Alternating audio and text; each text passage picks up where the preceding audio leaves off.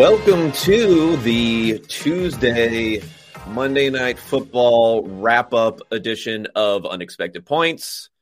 I am your host, Kevin Cole, PFF data scientist in here in the lab, mixing up the data. Uh, I'll have for you all of the relevant numbers here when it comes to grading, when it comes to adjusted scores, when it comes to expected points added, all the nerd shit. You're going to get a full helping of that when it comes to this game. There's there's some decent takeaways from this game when it comes to not only what happened last night, some decisions that were made, how the teams played, some players to point out for who are on very different trajectories in their career. Uh, Baron Browning, for one, on the Broncos. I want to talk about him a little bit. J.C. Jackson benched at halftime. Talk about him and the perils of free agent uh, defensive back signings. Talk about all that. And we'll also get into installment roughly 1,576 of a million part series on analytics. the analytics talk in the media. Uh, I have a couple of clips here from the pregame show last night. ESPN had their panel talking about it. And, you know, I made my snarky comment on Twitter. I try not to be too much of a snark guy, although it gets the response about, you know, can we please have someone who understands what these models actually do and how to use them as part of this discussion? But I'm going to try to be, you know, olive branch here. Put out an olive branch to the the football guys, to all the muscles out there. Because Lord knows if I was on a panel with these dudes talking about it, oh, I'd be very nice. I'd be very nice about this. Uh, this is big, those are big dudes. I, am not a big dude. I mean, I'm six foot, like 185 pounds, but you know they could throw me around uh, like a rag doll if they needed to. If the analytics talk gets too heated, so yeah, let's reach out on all the branches. I think the important point here is, well, again, I'll get into this in much more detail. Is they have a lot of knowledge that we can use and we can build into this. And I'll walk. I'm going to walk through one of the scenarios from last night and how you can build into models all these things that people say, well, it doesn't account for this, and it doesn't account for this, and it doesn't account for the fact that your quarterback is left-handed and they're playing against uh, on the third Sunday of the of the month, and they had a bad breakfast, and you know they're feeling their tummy hurts and everything else. Like, yeah, it can't account for everything, guys. We get that, um, but we will get into how we can start to account for all of this stuff going forward. But first, let's get to the game it was painful, especially for East Coast dads like myself, going to overtime. Uh, thankfully, it did not go all the way to being a tie. And I think the better team, at least according to my adjusted scores, did end up winning this game. Get Scott hits it, hangs it high, it's short. And uh, hit him. loose ball. No signal yet. And it belongs to the Chargers. Dean. Yes, we have a muffed punt. Maybe no more appropriate uh, ending here than a muffed punt, which ends up being the most successful offensive play of overtime. Uh, because I guess you could technically call it an offensive play. After a three and out, we start overtime, three and out, three and out, three and out, three and out, back to back to back to back. The punt here, uh, it was muffed. The blo- the uh, one of the blockers was pushed back into Washington, recovered at the 28 yard line by the Chargers. They you know, we're a little bit conservative for my liking on some of these calls, especially with an injured kicker, Dustin Hopkins being injured in this game. They run the ball once, they lose a yard. They run the ball again, they lose a yard. But Herbert comes up with a nine yard pass, which ends up moving them from that 28 to about the 21 yard line. And then they kick the field goal from there. 39 yard field goal is good by Dustin Hopkins. So the this play this muffed punt not only was the most impactful play as far as actually being able to do something offensively in overtime, it was by far the most impactful play if we look at win probability change in this one. When the Chargers kicked it away, they had a 23% win probability. It was what's expected after that play. The Broncos starting first and 10 and only needing a field goal to win. Now, maybe it's actually a little bit higher The tie chance should be a little bit higher for both teams. Couldn't do anything offensively, but that was the assumption is that the Broncos could be somewhat effective and had a decent chance of going down there, having the ball only needing three points there. After the muff, 81%.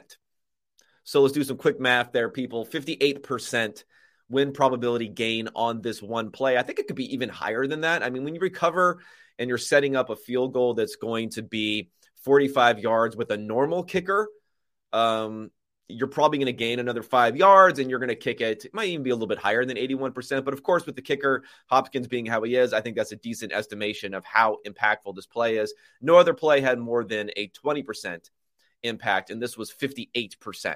So that shows you how huge that particular play was. And the number of the game, this is the other underlying factor that doesn't feed into a lot of the numbers that people are going to talk about from this game when you're looking at yards per play, when you're looking at uh, other metrics that do not account for the non plays, what we call no plays in our nomenclature for our database. In other words, penalties. The number of the game here, 240. That's the combined penalty yards for both teams in this game. 19 total penalties.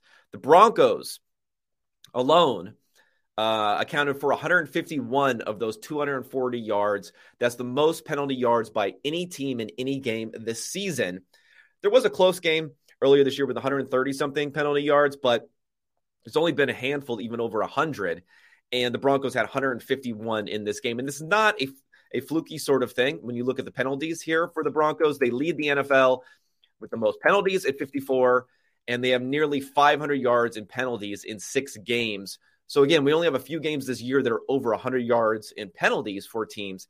And the Broncos are averaging not 100, but they're getting up there into the 80s and how much they're averaging per game in penalties. Um, the particulars going into the game, the Chargers were a four point favorite. Sometimes it was three and a half. There's three and hanging out there. Um, unfortunate for anyone there because 19 16, no cover for anyone who bet on the Chargers. Good for people that bet on uh, the Broncos, though. They didn't get a fluke uh, touchdown there in overtime. My adjusted score is 21 to 16. So a little bit wider down the scoring because they were both so ineffective. And I do think the Chargers were pretty effectively the better team in this one. They ran 80 plays to only 55 plays for the Broncos. Uh, they're playing with a ton of pace, which was interesting how quickly they were playing in this one. Um, they had a lot more third down success, which can be unsustainable. But in this particular game, I don't think it was because there are a lot of shorter third downs. They were 11 of 22 on third down versus 4 of 13 for the Broncos. They're 1 of 3 on fourth down. So got relatively unlucky there. Yet, if you look at some of the numbers, you might point out, people might point out, they'll say, oh, the Chargers had 3.6 yards per play versus 4.7 for the Broncos. So that gives some indication that the Broncos were better. But the Broncos much chunkier how that works, um, not extending drives. And it also does not count 87 yards in defensive pass interference. All of them attributed, unfortunately, to Damarri Mathis, the rookie, fourth round rookie corner who was starting because Ronald Darby uh, tore his ACL last week.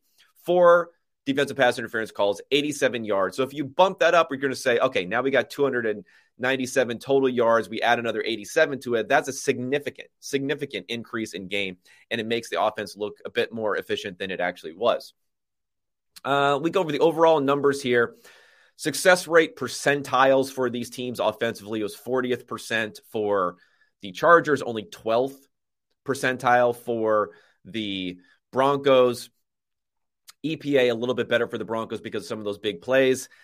Both were equally bad passing the ball in that kind of 10 to 20th percentile, dropping back to pass. But the Broncos were actually pretty good running the ball, which again, this is going to be a difference between looking at expected points added type of calculations, which account for down, distance, uh, field position, all the situational stuff, versus yards per carry. Because the Chargers were three yards per carry. No one looked that great, but they actually had a success rate in the 85th percentile and an EPA in the 95th percentile because they were able to convert fourth down on there.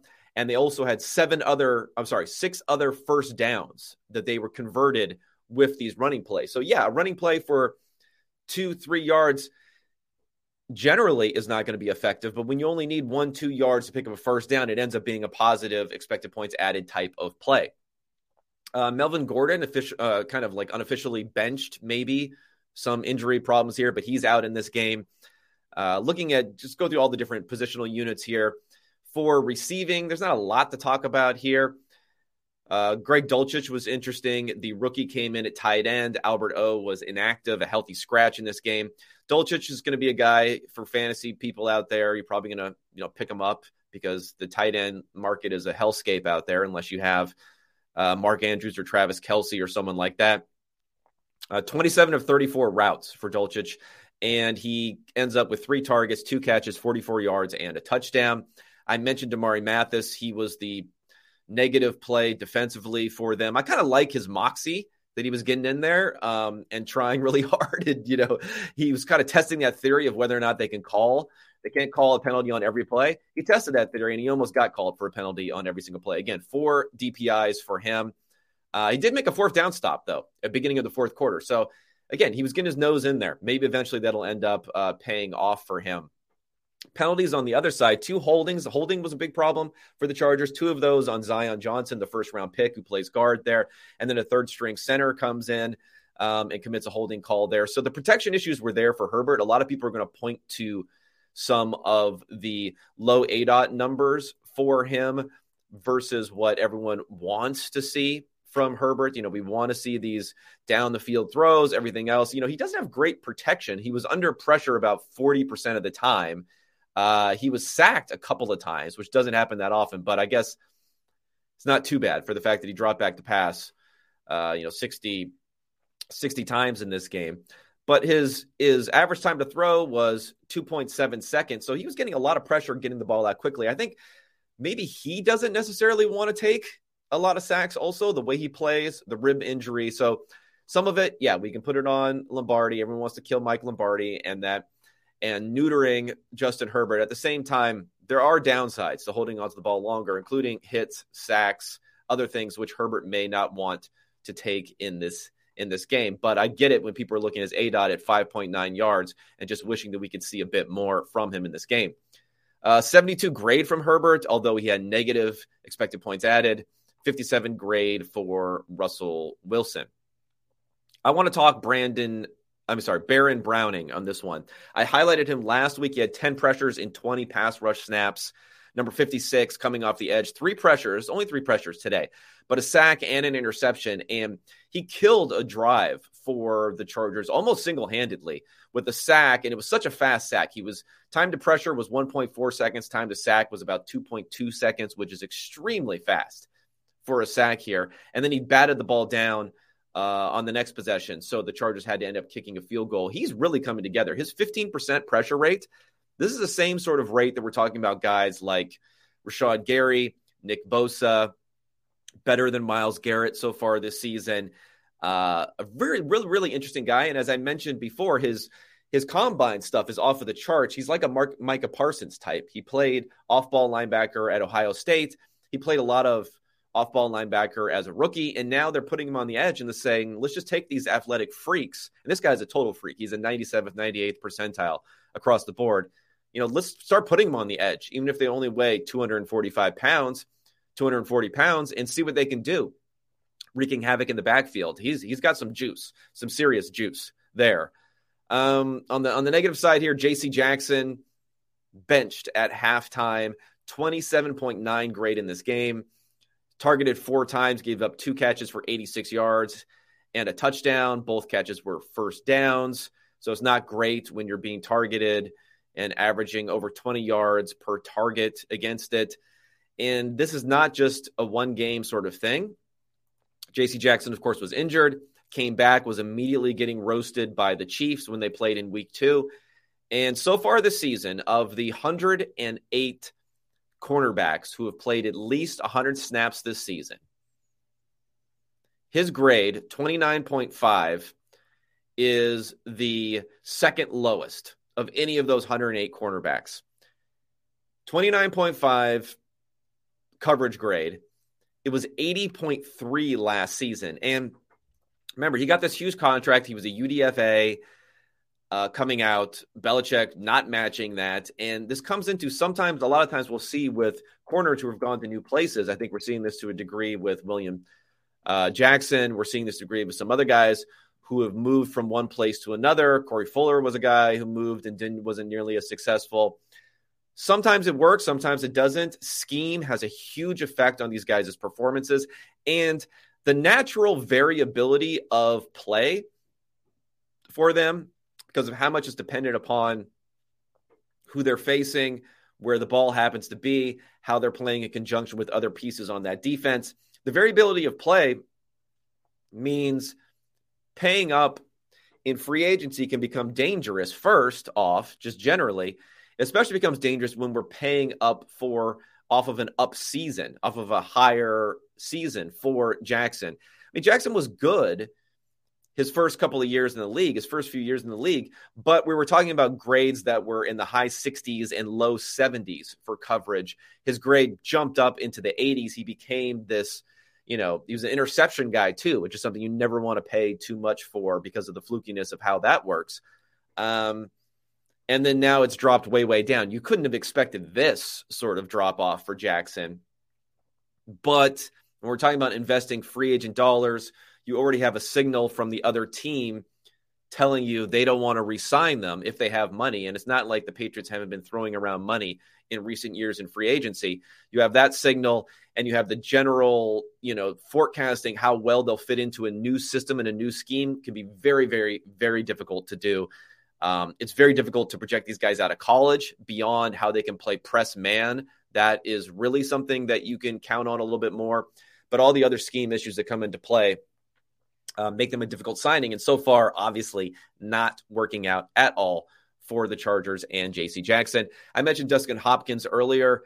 You know, I'm not going to get too much on the fact that put the team on his back with his bad hamstring and won everything. And he got the interview after the game, which is, you know, kicker interview after the game. You don't see that often. Falling down after making the field goals might have been a little, uh, little acting going on in there, a little melodramatic acting going on in there, but still 404 on field goals, including the game winner from 39 yards. So who knows? He's probably getting the game ball.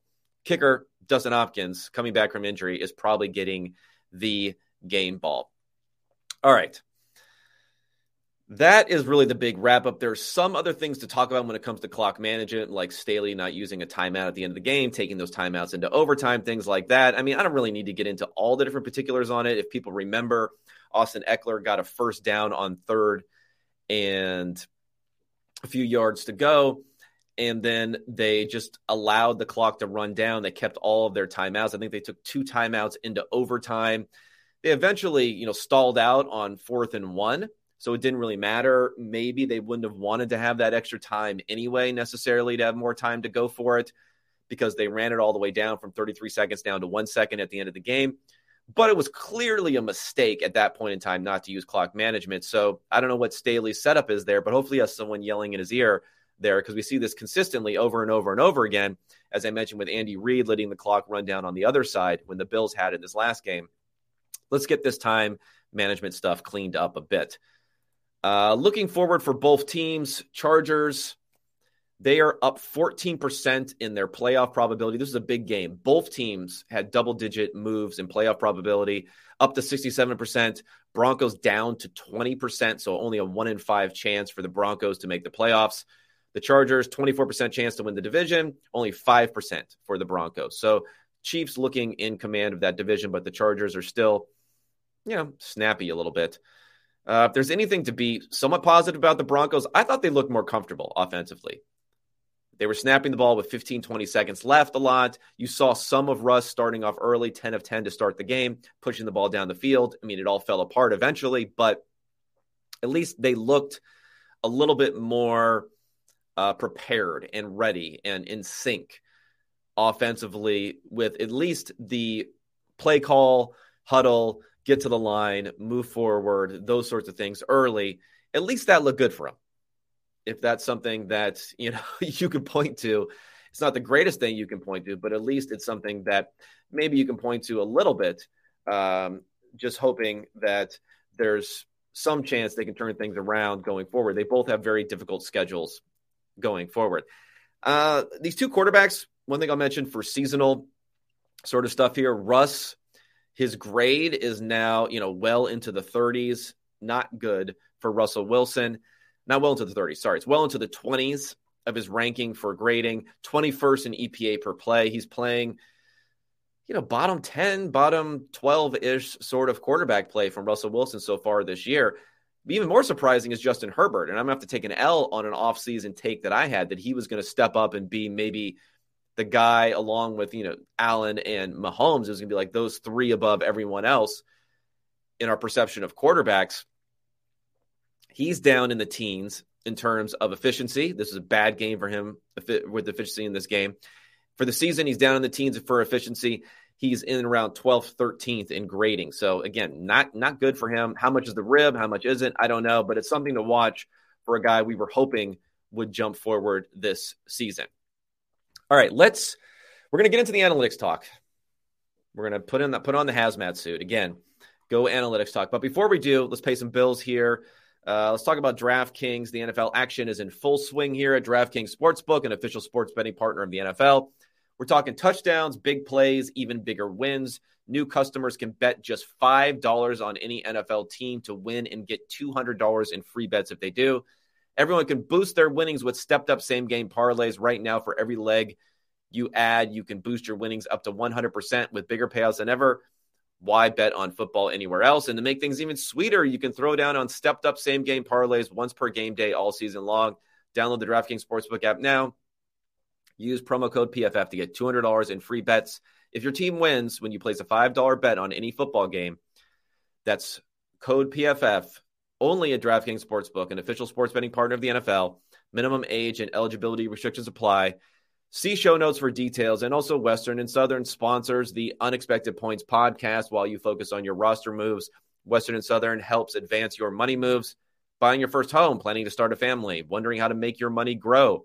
Western and Southern's playbook of life insurance, investment, and retirement solutions helps you rest assured on game day. Team up to understand the needs and address goals with a game plan built just for you. Get started at westernandsouthern.com. All right. Got to freshen up a bit here uh, to make sure I'm ready to talk about the analytics. For those who may not have seen, it was the pregame show on ESPN. Big segment there on the analytics. I have a couple of clips from that. We'll we'll, we'll run through that. Um, but first, before we get into it, I want to play a clip from Kwesi Adofo-Mensah, the former head of research for the San Francisco 49ers, who then came to the Browns and was an understudy there of Andrew Berry as an assistant GM there then was hired by the Minnesota Vikings this offseason. He was being interviewed by a team, you know, interview channel in the offseason. I think I played this interview on this exact podcast before, but I'm going to replay it, at least the first bit of it, the first 30 seconds or so, because this is good context to have in mind when people are talking about the quote unquote analytics and all the baggage that comes in there.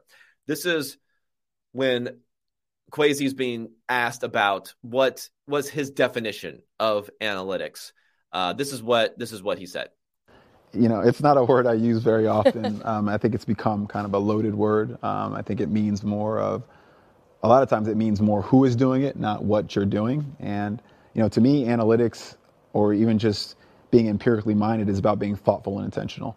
And so, really thinking about why you're doing what you're doing, the decisions you're making, um, and sometimes that's experience. Sometimes that's, yeah, maybe you're going to do a little research that involves numbers or whatever it is. Um, but at the end of the day, it's just about being thoughtful and then taking that thought and using that to action and really building processes to connect the two, build a bridge. Yeah. So it's about being thoughtful and intentional, not about, as he says, when the word analytics comes up, it conjures in the mind you know, nerds working on their computers, spitting something out and handing it to the coach and saying, you have to do X because this is what our model is telling you, telling you to do. No, that's not it. What it is is looking at a decision that needs to be made, uh, whether it's a decision on to go for it on fourth down or not, how to, to draft a player or not, how to set up practice, how that should be structured, how long someone should rest after an injury, how they should rehab from that said injury, uh, who you should, how you should, you know, look at the salary cap and spend it on different things. It's all these different things. You just want to be as thoughtful and intentional about doing it, not going by precedent, not going by how things have been done in the past, not allowing biases to come into play and say, well, this team that's successful did things X way. A lot of luck involved in this. So we're just going to do things X way. No, like study how similar sort of situations have come out in the past. It's just studying and making sure that you can do everything you can to make the best decision. Now, it happens to be when it comes down to two point conversions and fourth down, it happens to be that part of that process when you're saying, like, th- think about how you're making this decision if you're not using the analytics. We'll, we'll just use a substitute for models, for data based, evidence based models, information based models. You're still using information if you're making these decisions. You're still deciding whether or not to go for it with some notion of how likely it is you'll gain the first down, with some notion of how bad of a situation this puts your team in if you don't get the first down, uh, with some notion of how good your team is relative to the other defense. You have all of this stuff in your head. Um, and, you know, sometimes it's just precedent, right? Because you're going to say to yourself, I'm not going to go for it on my own 20 yard line because nobody does that because it's it's risky. I don't have the ability in my head to calculate out everything and really have confidence that that is the right move when you're almost immediately giving up 3 points to the other team by not doing it. It's more opaque to try to figure those things out. And that's when modeling can come into play to help you figure those things out a bit. Um, but how you don't want to think about it is how I think some of the things are being talked about on this broadcast. I'm going to go first to Steve Young talking. Uh, his whole thing here is that it's not about it's about having the right play. That's what it's about more than anything else. And this is how he explains it. Uh, he explained it on the ESPN broadcast. But can we bury analytics just once and for all? I just because to me, Boog, at the end of the day, Larry has it right you have it right as well. If there's a play that you love in a situation, 90 to 95% chance that it's exact, and you heard Staley talk about the post game in Cleveland. He did it because he had a play that he loved. In the previous week, he said the same thing. I have a play that I love. I don't care about analytics. I have 95% chance or more. I'm going to run it. And to me, that's not reckless. No. Reckless is when you don't have a play or you're putting yourself in a spot so far back in the 20, your own 20, yeah. your own 30. That's reckless. To me, the recklessness is not having a 95% chance play you have in your bag ready to go. No matter what the analytics say, if you don't have that play, if the analytics say go, I say don't go. not go without a play. Okay, so you know they're, they're getting the shots in. They're burying analytics. Uh, they're laughing at the end. Um, okay, so let's just you know if, if I was to, if I was going to talk with with Steve Young, uh, the great Steve Young, uh, I believe he's in he's definitely in the top ten in my goat quarterback series that I did this off season. Uh, one of the highest peaks ever uh, in the NFL as far as his peak play during a three four year stretch there. Um, if I was going to approach Steve, we just want to figure things out from a little bit of a better standpoint. I mean, for, I guess the first thing that jumps out to me when he's talking about this is the idea that you can have a play that would have a 90 to 95% success rate. And again, this is why we want to be thoughtful about it. We want to say, okay, how likely it is, how likely is it that we actually have a play that has a 90, 95% success rate? Being that, uh, let's just assume it's fourth and one here, I guess being that quarterback sneaks are only successful roughly 80% of the time. 85 if it's really close, depending upon who your quarterback may be. Uh, being that fourth and one, even by the best offenses in the league, and you know, I bet Andy Reid has some good plays, right? I bet, um, you know, Matt LaFleur has some good plays. I bet these other guys have some good plays when they've been running that. Even if you can take those best offenses in the league, you could study it and you could see that, you know, maybe we could get up to like 70% if we really thought we had a great play here. Um, so the likelihood of us, even if we think this play is going to work no matter what, with all the unknowns of what the defense is going to do, how they're going to line up, whether we'll block properly or not, uh, whether the receiver will drop the ball or not, whether the exchange will work between the quarterback and the center, all these different things. To say that we have a 90 or 95% play is probably wrong.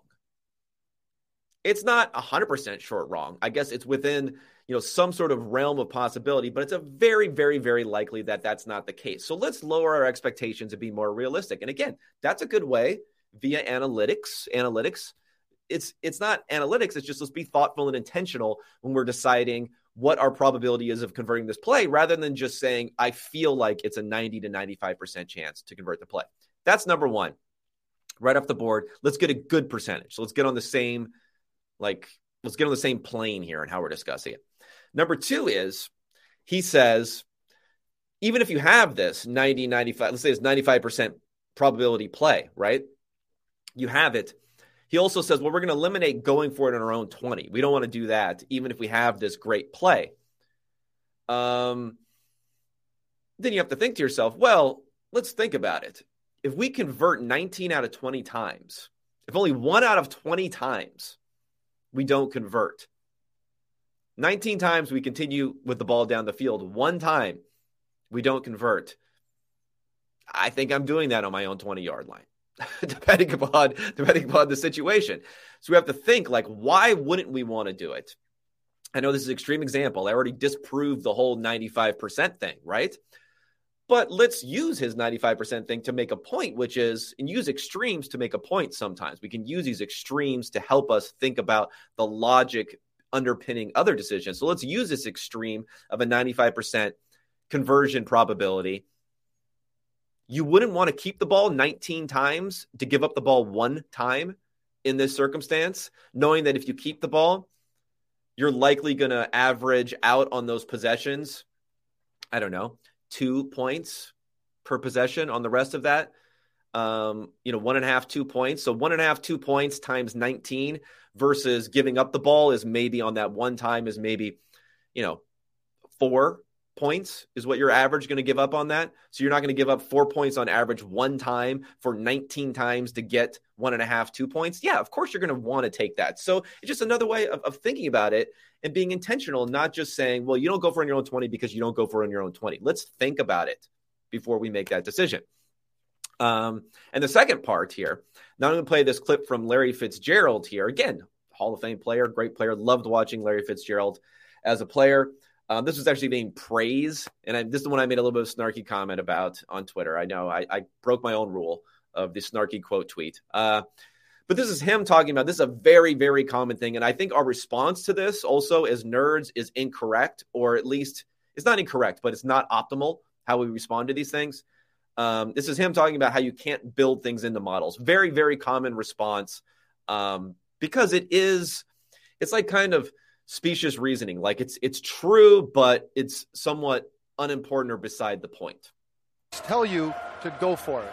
Steve, Steve analytics cannot come in and say the wind is blowing 30 mile an hour. It's raining sideways. My left tackle is hurt. My wide receiver that has a bad hamstring is, is not moving as and fast as he can. all, all of these things right? you have analytics cannot take into account. So are there times that it works? Yes, but you have to feel your team, what the momentum is. What have you been doing on third down previously to help me make a better decision? Like, I, I need to see those type of things taken into account. Larry, what's your experience with this?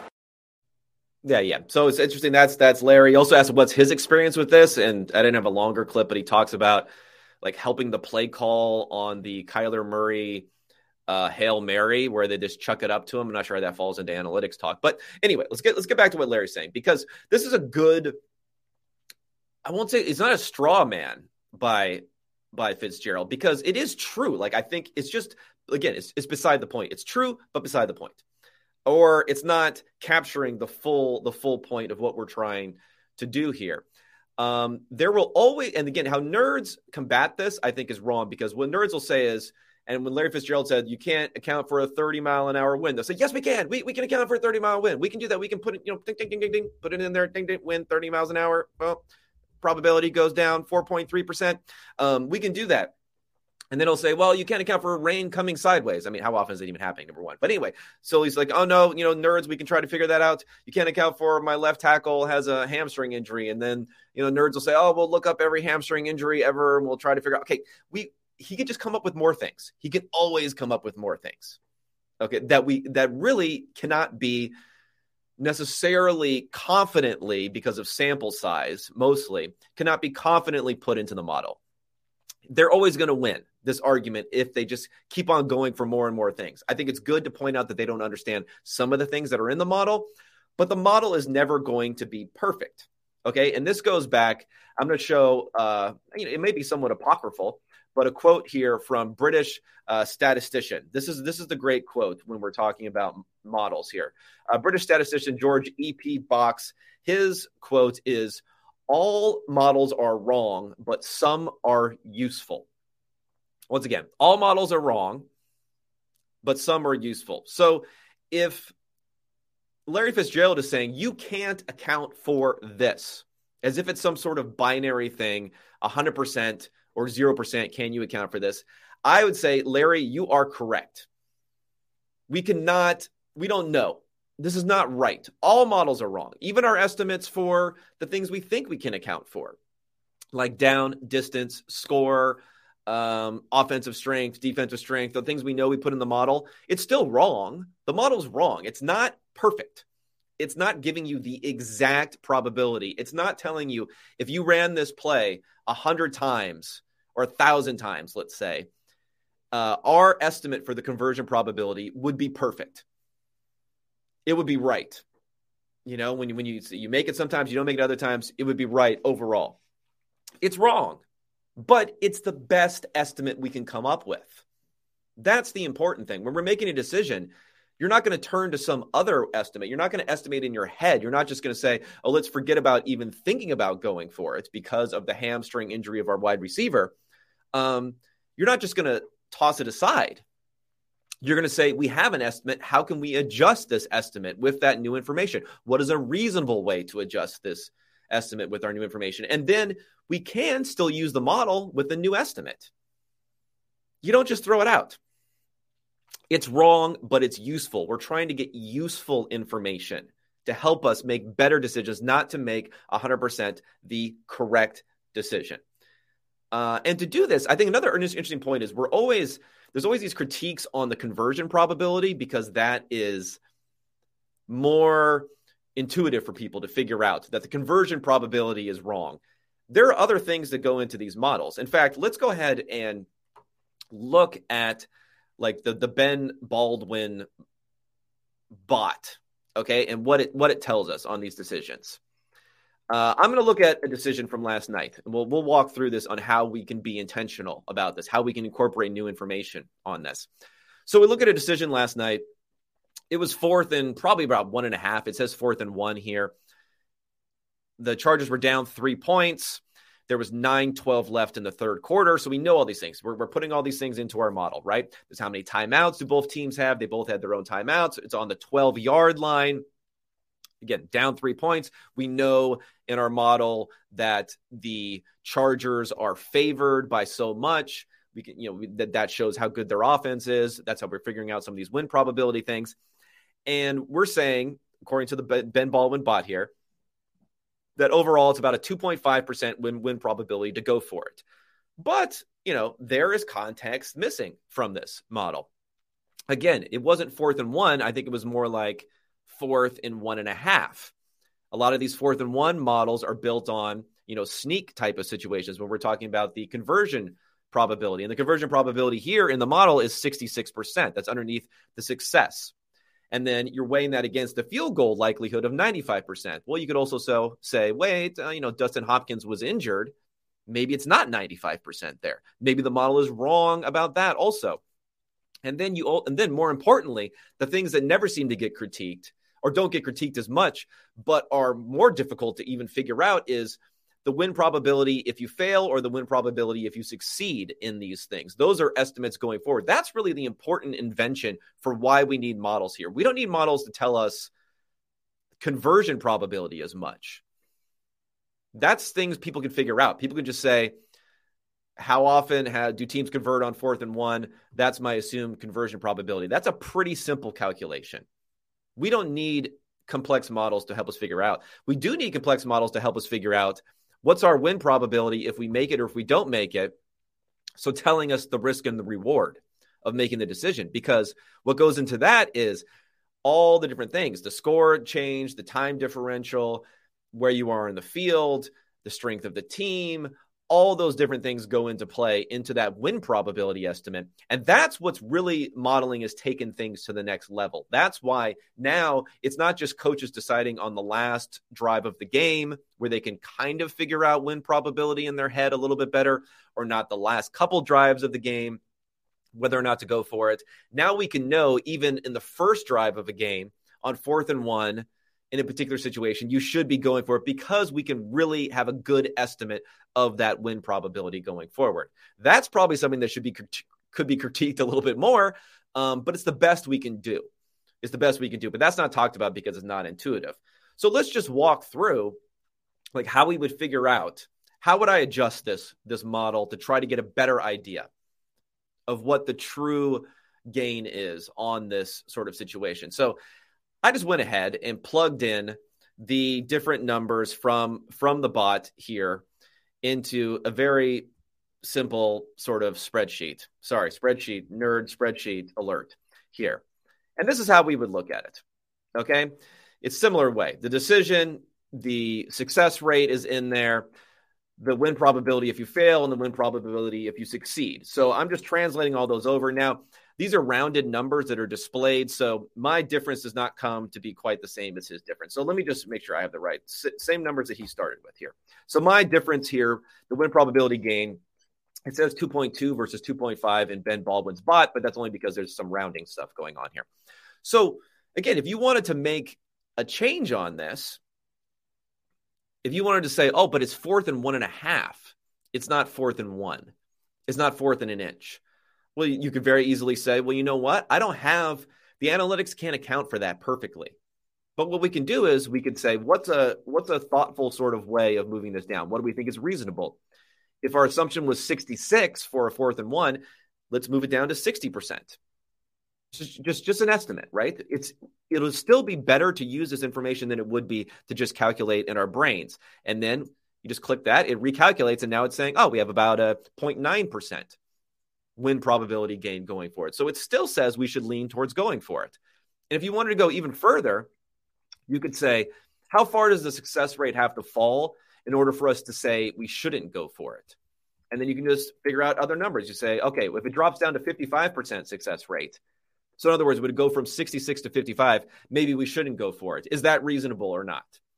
At the same stroke, maybe you say, well, our success rate for the field goal is not 95%, it's 90% because of Dustin Hopkins' injury. Oh, well, now we, we should go for it still. So how far do we have to go down? Well, then we'd have to go down to, you know, 52% for the go for decision in order to be able to figure this out. And so on and so forth. If you want to change the numbers for uh, win probability, fail, or success based upon how your team is playing, as long as you come up with reasonable ways to move that around, it still is more helpful than not to make these adjustments to use the larger framework of the model than it is to just say, you know what, this one factor is off. We can't fully quantify it. So let's just throw the whole thing out.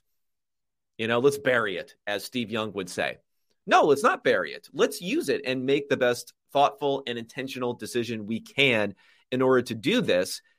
And again, if we could just do this in our head better, if we could just calculate these win probabilities in our head better, then you would do that. But you can't. So that's why in this particular circumstance, you want to have the model. You want to have something that can help you synthesize, you know, thousands of plays, hundreds of teams, hundreds of situations, synthesize all that to give you a reasonable estimate, which then you can adjust and figure out going forward.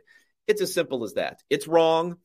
Let's stop getting these arguments about whether or not it can account for everything. It can't. Let's get into more discussions on how we can account for some of these things in the best way possible because the bar is not 100%. The bar is a better decision. We also want to constantly be refining and working towards a better decision.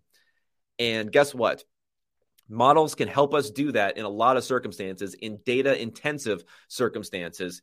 And fourth down decisions is a very easy one for which we can do it.